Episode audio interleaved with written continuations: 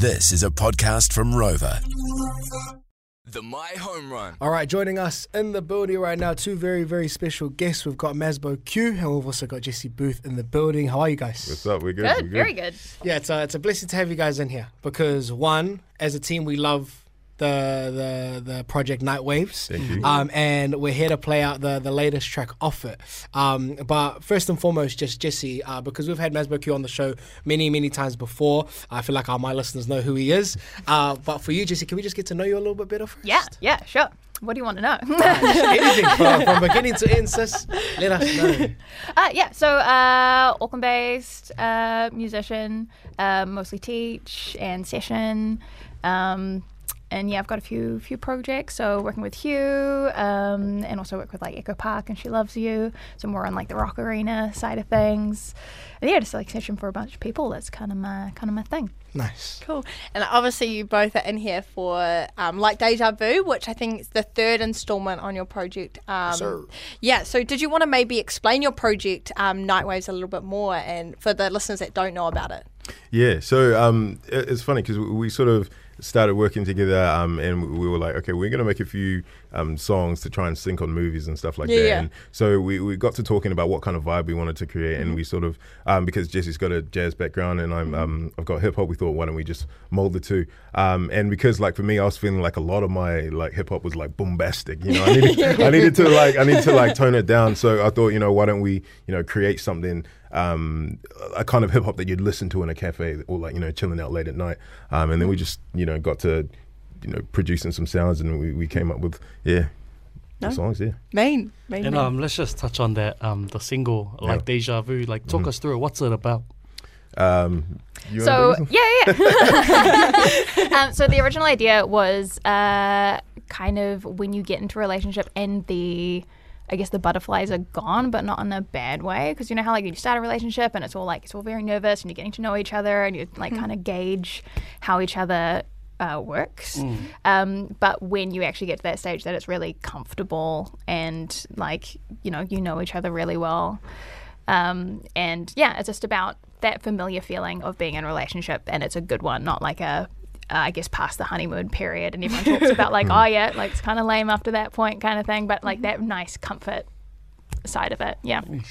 And is this going to be like a, a thing moving forward for you too? Like, can we expect more collaborations? Is there like, is this the last installment, or is there more coming with with Nightwaves? Like, because I I was just we were just telling Jessie off Yeah. air, and I, I was messaging you as well, man. It's like the chemistry between you two is unreal. Yeah. Like you can hear it in the music. You Yeah. work very very well together. It sounds amazing. So like you. as a, as a fan. And I'm sure, like uh, a lot of people will ask the same question. Like, is there anything more that we can expect from you two? Yeah, it's funny Oh, yes. because we, we, we've been asked like, okay, so how many tracks has um, Nightwaves got? And honestly, we don't know. I think like I always tell people, we're just gonna work until we get sick of each other. Uh, so like we're we're kind of because we're exploring like alternative ways of releasing music because now um, that the music industry you know has changed so much from even five years ago. Um, like long projects as independent artists aren't super feasible anymore. You need to w- find out how to work the algorithm. So we're just mm. exploring this idea of just an ongoing like indefinite pro- project. Basically, we've got this Nightwaves. We've created a vibe. Now we're just going to keep adding to it. Um, and see where it goes. Like it, it could end up being 20 tracks, could end up being 40 tracks, could end up being five tracks. Oh yeah. my god, mean. Yeah.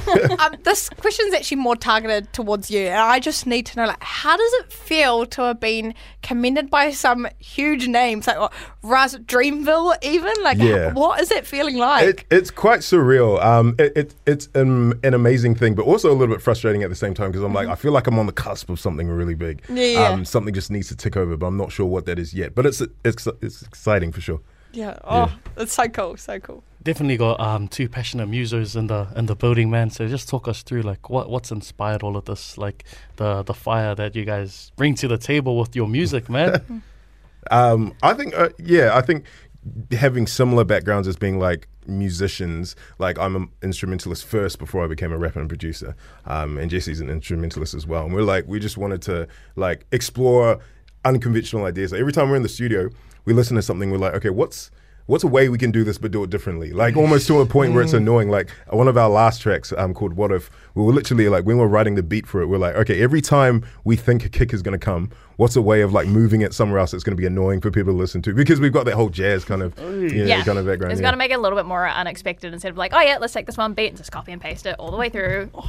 It's yeah. got to make it a little bit more unexpected instead of like, yeah, let's take this one beat and just copy and paste it all the way through. Bro, that's me. Yeah, actually make it kind of groovy and kind of fun and fun for us to listen back to it as well. Yeah. I feel like it kind of adds a unique spin to it as Yeah, well, right? yeah. Like it's not something that can be replicated by just anyone, especially like, you know, it has to come from someone that knows what they're talking about. It Yeah. sounds like you both do, you know? Uh, we, we, yeah, we try. All the hookups and the latest from behind the scenes at Mai. Follow us on Instagram at Mai underscore FM. Mai